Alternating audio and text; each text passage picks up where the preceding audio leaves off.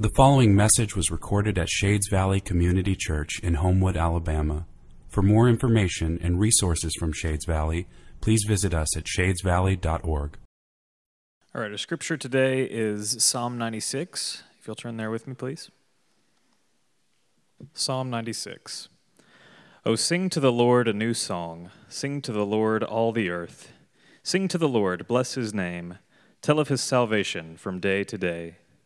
Declare his glory among the nations, his marvelous works among all the peoples.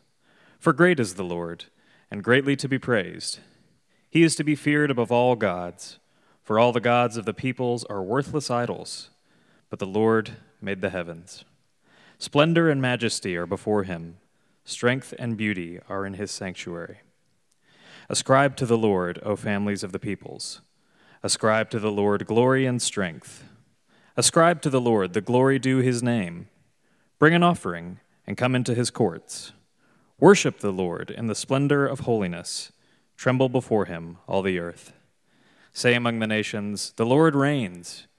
Yes, the world is established, it shall never be moved. He will judge the peoples with equity. Let the heavens be glad, and let the earth rejoice. Let the sea roar, and all that fills it. Let the field exult, and everything in it. Then shall all the trees of the forest sing for joy before the Lord, for he comes, for he comes to judge the earth. He will judge the world in righteousness, and the peoples in his faithfulness. This is the word of the Lord.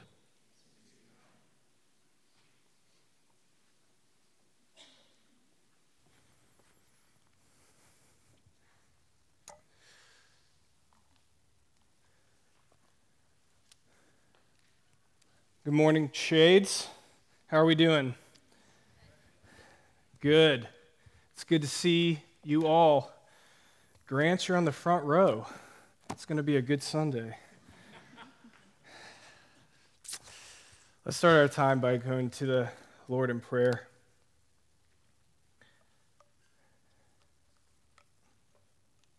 Father, we pause for this moment and we acknowledge that you are here by your Spirit. You have chosen in your sovereign kindness and grace to be with us, to dwell in and among us this morning. And so we have hope hope that we may see your Son. That hope is not rooted in me, not in my ability or how charismatic of a speaker that I am the type of knowledge that I've attained. That hope is in you and that you will work in the hearts of your people. So I pray you would do that for the glory of your name. Amen and amen. So the 20th century theologian Dietrich Bonhoeffer wrote that it can be a dangerous error. It can be a dangerous error if we in and of ourselves, think we know how to pray. It can be a dangerous error of the church, if we in and of ourselves think we know how to pray. But Bonhoeffer says that even though this is a reality, that there's another reality, and that is that the Lord, in his kindness, has not left us to ourselves, but he's given us a teacher. Who's that teacher? Well, Bonhoeffer says that teacher is the Psalms. He calls the Psalms the church's prayer book. And he says that whenever the Psalms can be recovered in the church, when, whenever the Psalms can be meditated on, dwelled upon by the people of God, then an unsuspecting power will come. When the Psalms can be meditated on by the Spirit, an unsuspecting power will come. So today is Missions Sunday here at Shades. Once again, I would like to thank our branding team for the hours that they spent on that name. It's a joke. We don't have a branding team. Um, it's Mission Sunday. What is what is uh, what is Missions Sunday? What, what are we doing here? Well, today is a day where we remind ourselves of our missional identity and vocation. Today is a day where we remind ourselves that God has called us to, to go into the world. One of the things that I love about Sunday morning is that we come and we bring ourselves. We bring all the mess, we bring all the pain, we bring all the stress, we bring all the dysfunction, we bring it all into Sunday morning. We don't check it out the door, right? We bring our entire selves. That's what God wants. So we come into worship and he meets us in that to heal us, but in healing us, he also turns us outside of ourselves. He turns us outside of ourselves, he takes the gaze off of us, right? And then onto the world, right? So we're reminding ourselves this morning that our worship has this outward thrust to it. And that each of it, whether or not we believe it or not, and some days I don't believe it, but that each of us, oh, we have this missional identity. And the Lord has given each of us, each of us, a missional vocation to take the gospel to the ends of the earth. And that global mission, it takes a village. It takes a village. The global mission is a work that we're involved in. Okay. So it's Mission Sunday, thanks to our branding team again.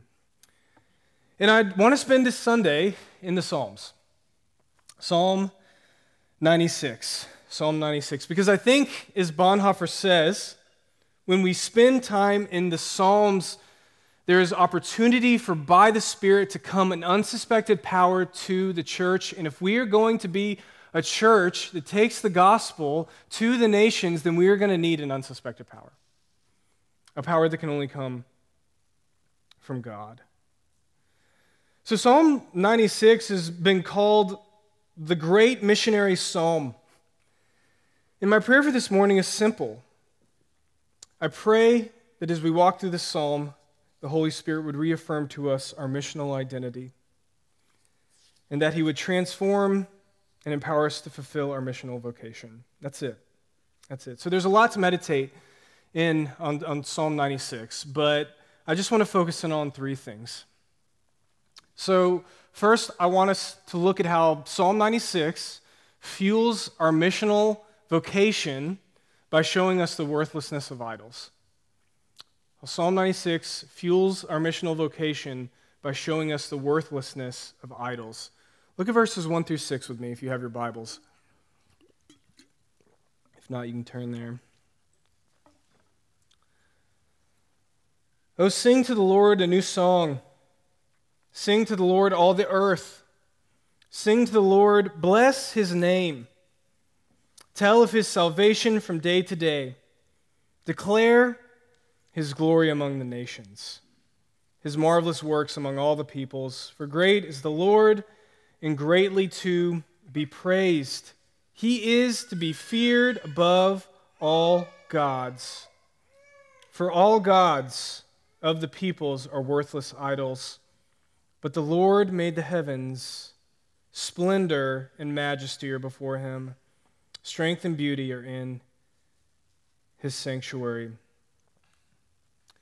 So, the psalm that's directly before this, Psalm 95, is it's a call to worship. And it calls the people of God to come before Yahweh and give him the praise that he deserves. And, and Psalm 96 is a call to worship too, but it's different. How is it different? Um, Psalm 96 is a call to worship, but in Psalm 96, the nations are called to come before Yahweh and, and give him worship. It would be like John Mark starting the service by not just calling Shades Valley, but by calling the nations, right? To come in, into worship. This is an invitation to the world. And why does the psalmist say that the nations should give praise to Yahweh? What reasons does the psalmist give?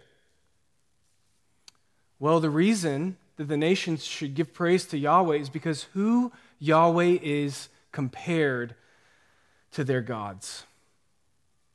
Great is the Lord. He is to be what? Feared above all gods. Verse 5 For all gods of the peoples, they're what? Worthless idols. Whew. One of the things I was thinking about as I was preparing this week is how offensive this psalm is.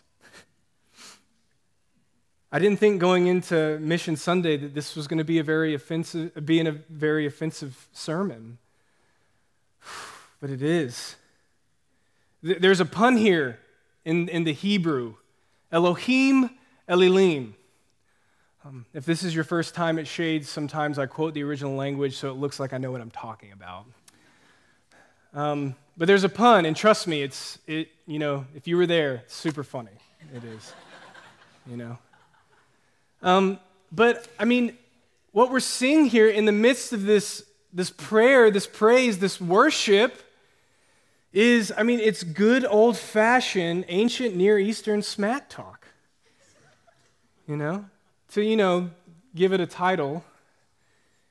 It is. Uh, the psalmist goes on in, in verse 5, and, and he says that Yahweh made the heavens.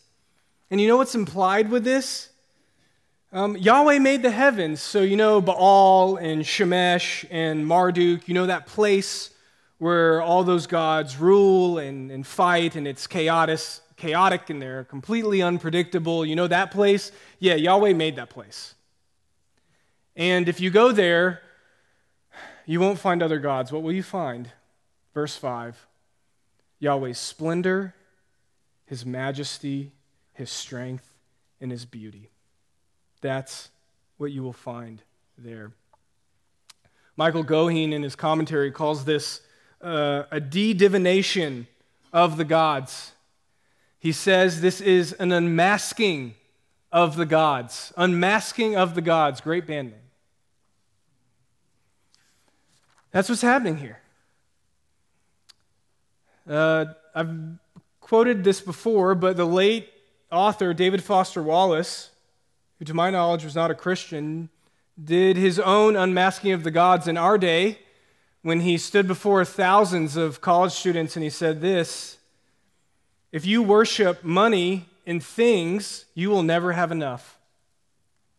If you worship your body and beauty and sexual allure, you will feel ugly. If you worship power, you will feel weak and afraid. If you worship your intellect, you will end up feeling stupid and a fraud. Worship these things, and they will destroy you. A while back, I was talking with one of our missionaries, and he said that the biblical text about idolatry, which he confesses to some degree he had become familiar with, took on a whole new meaning when he was in Nepal.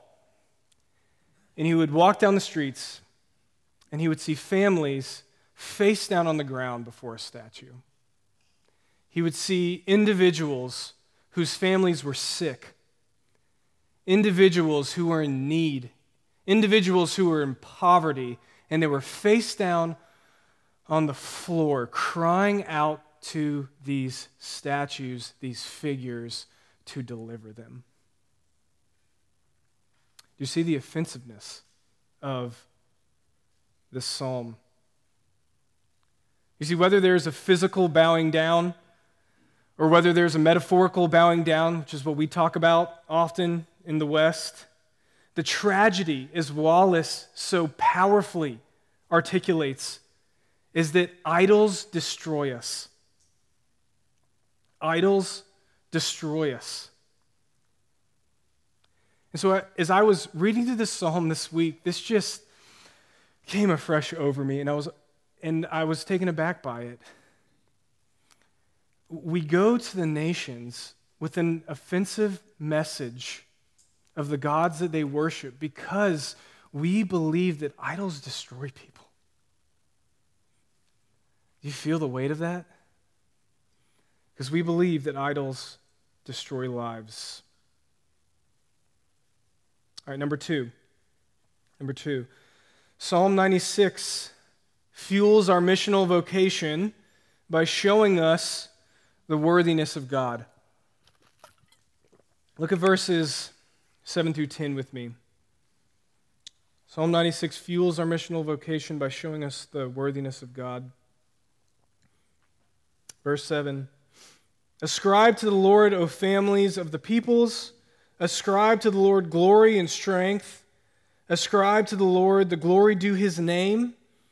Bring an offering, come into his courts. Worship the Lord in the splendor of holiness. Tremble before him, all the earth. Say among the nations, The Lord reigns. Yes, the world is established, it shall never be moved. He will judge the peoples with equity.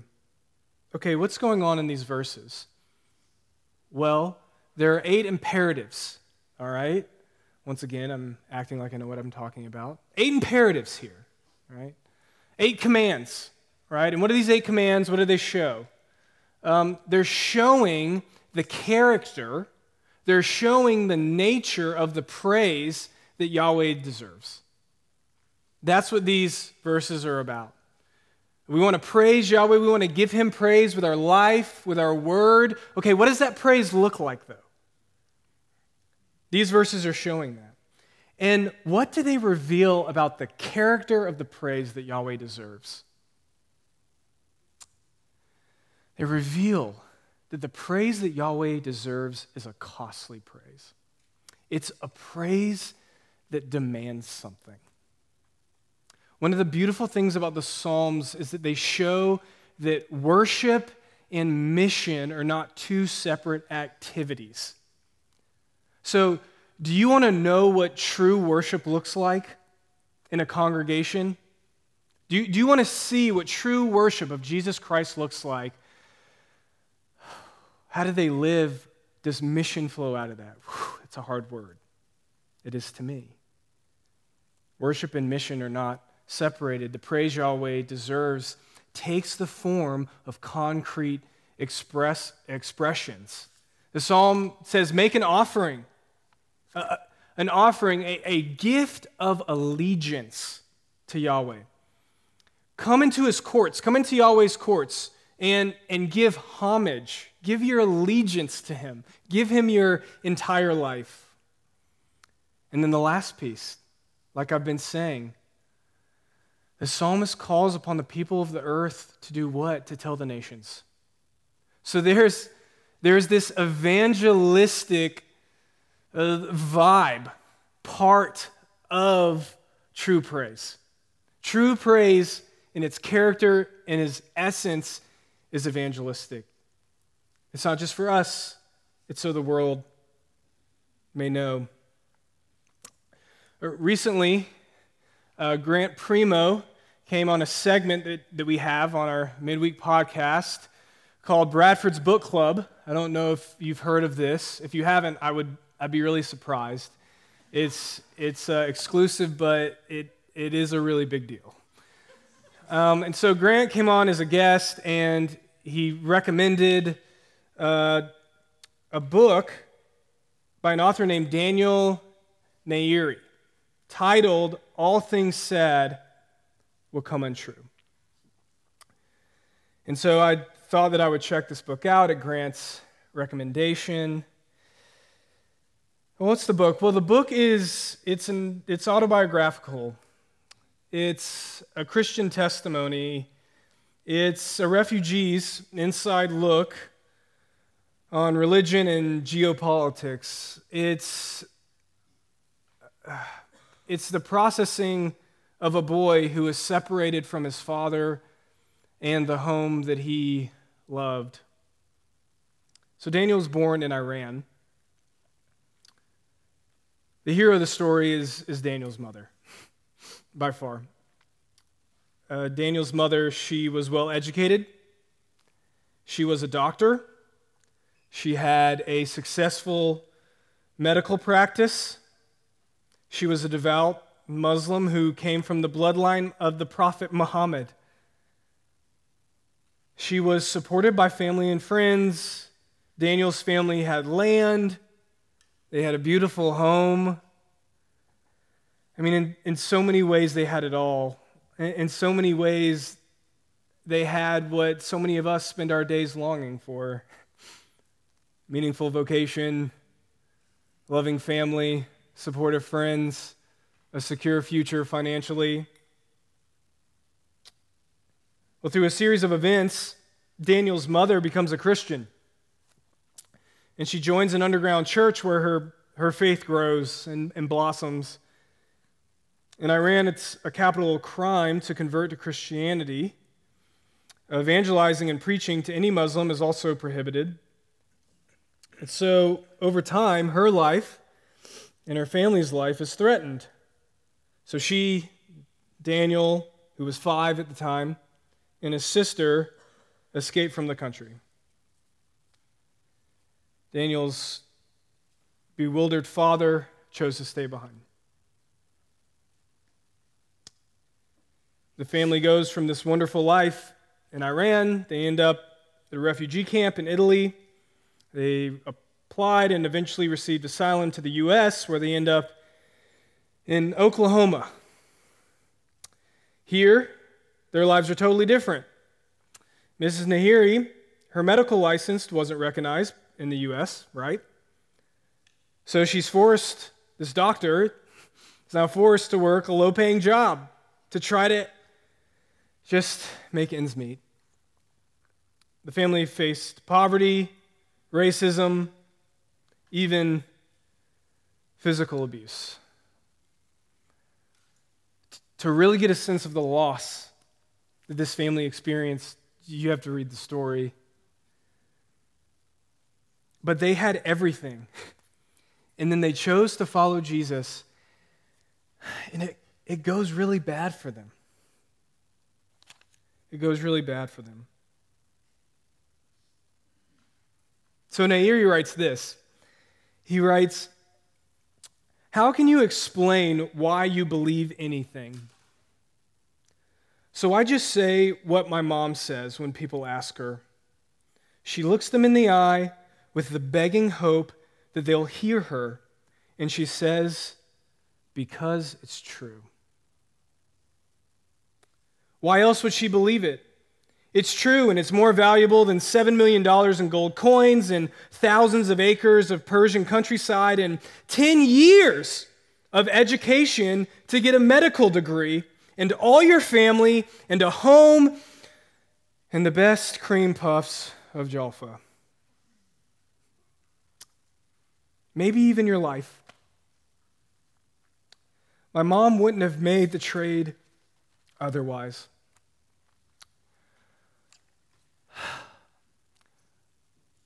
I'm not trying to be dramatic. I can have a flair for dramatic, ask my wife.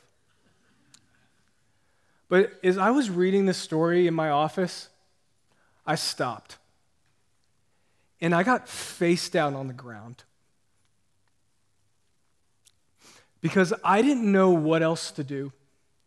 Because I was so overwhelmed. Because for a second, I saw the worth of Jesus Christ through this woman's testimony, through this woman's life, through this woman's suffering, for a second, I clearly saw the glory, the beauty, and the worth of Jesus and who he is. And I didn't know what else to do but to get face down on the ground.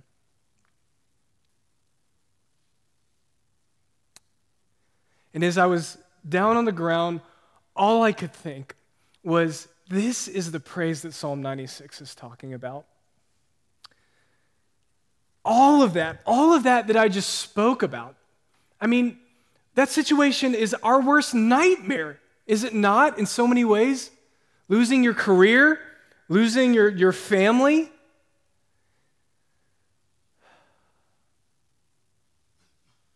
All the suffering. Because it's true. Our missional vocation is to take the gospel to the ends of the earth because we believe on our best day that nothing compares to the worth of knowing Jesus. Nothing compares to that worth. Whew, okay. Last point, you also with me? Yeah.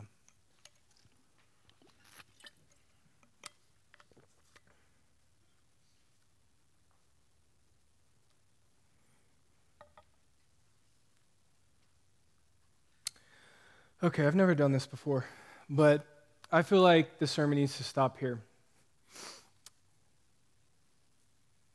I have another point, and the psalmist says more.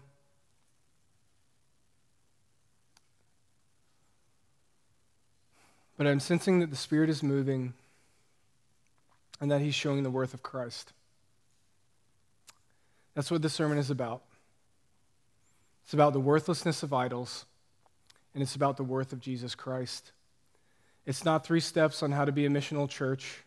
It's not, three, not just three reasons why we should participate in global mission.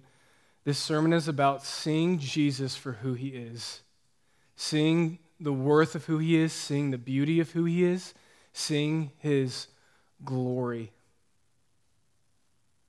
And I have a sense that the Holy Spirit is revealing that to us now. Because it's only as we, as the body of Christ, see the worth of Christ, see his lordship, see who he is, see his value, that we will take the gospel to the world.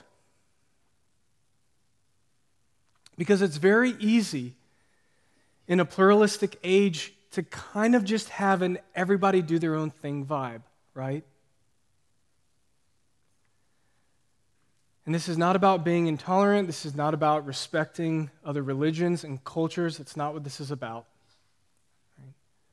This is about the Holy Spirit empowering us in our age, in our time, to say, we want the world to know Jesus. Right? And I've had a sense, um, I'm, I'm not a fortune teller yet. Um, I'm, I'm not a fortune teller, but I've just had a sense all week as I've been praying and as I was in my office that the Lord is calling somebody in this body to global mission.